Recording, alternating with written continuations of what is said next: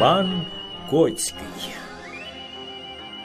В одного чоловіка був кіт старий, що вже не здужав і мишей ловити. От хазяїн його взяв та й вивіз у ліс. Думає, навіщо він мені здався? Тільки дурно буду годувати, нехай лучше в лісі ходить. Покинув його, а сам поїхав. Коли це приходить до кота лисичка, та й питає його, що ти таке? А він каже, Я пан Коцький. Лисичка каже, будьте мені за чоловіка, а я тобі за жінку буду. Він і згодився. Веде його лисичка до своєї хати. Так уже йому годить. Уловить де курочку, то сама не їсть, а йому принесе.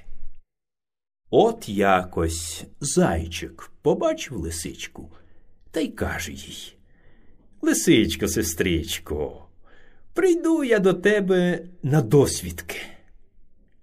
А вона йому Є у мене тепер пан Коцький, то він тебе розірве. Заєць розказав за пана Коцького вовкові, ведмедеві, дикому кабанові. Зійшлися вони докупи, стали думати, як би побачити пана Коцького. Та й кажуть, а зготуймо обід.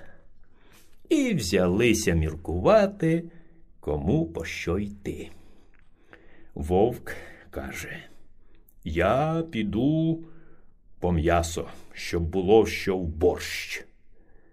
Дикий кабан каже, а я піду по буряки і картоплю. Ведмідь, а я меду принесу на закуску. Заєць, а я капусти.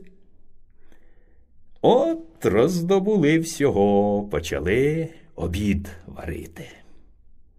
Як зварили, стали радитись, кому йти кликати на обід пана Коцького. Ведмідь каже, я не підбіжу, як доведеться тікати. Кабан, а я теж неповороткий. Вовк, я старий уже і трохи не добачаю. Тільки зайчикові приходиться. Прибіг заєць до лисичиної нори.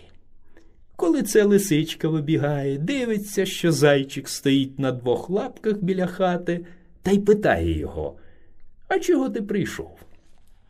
Він і каже Просили вовк, ведмідь, дикий кабан, і я прошу, щоб ти прийшла з своїм паном Коцьким до нас на обід.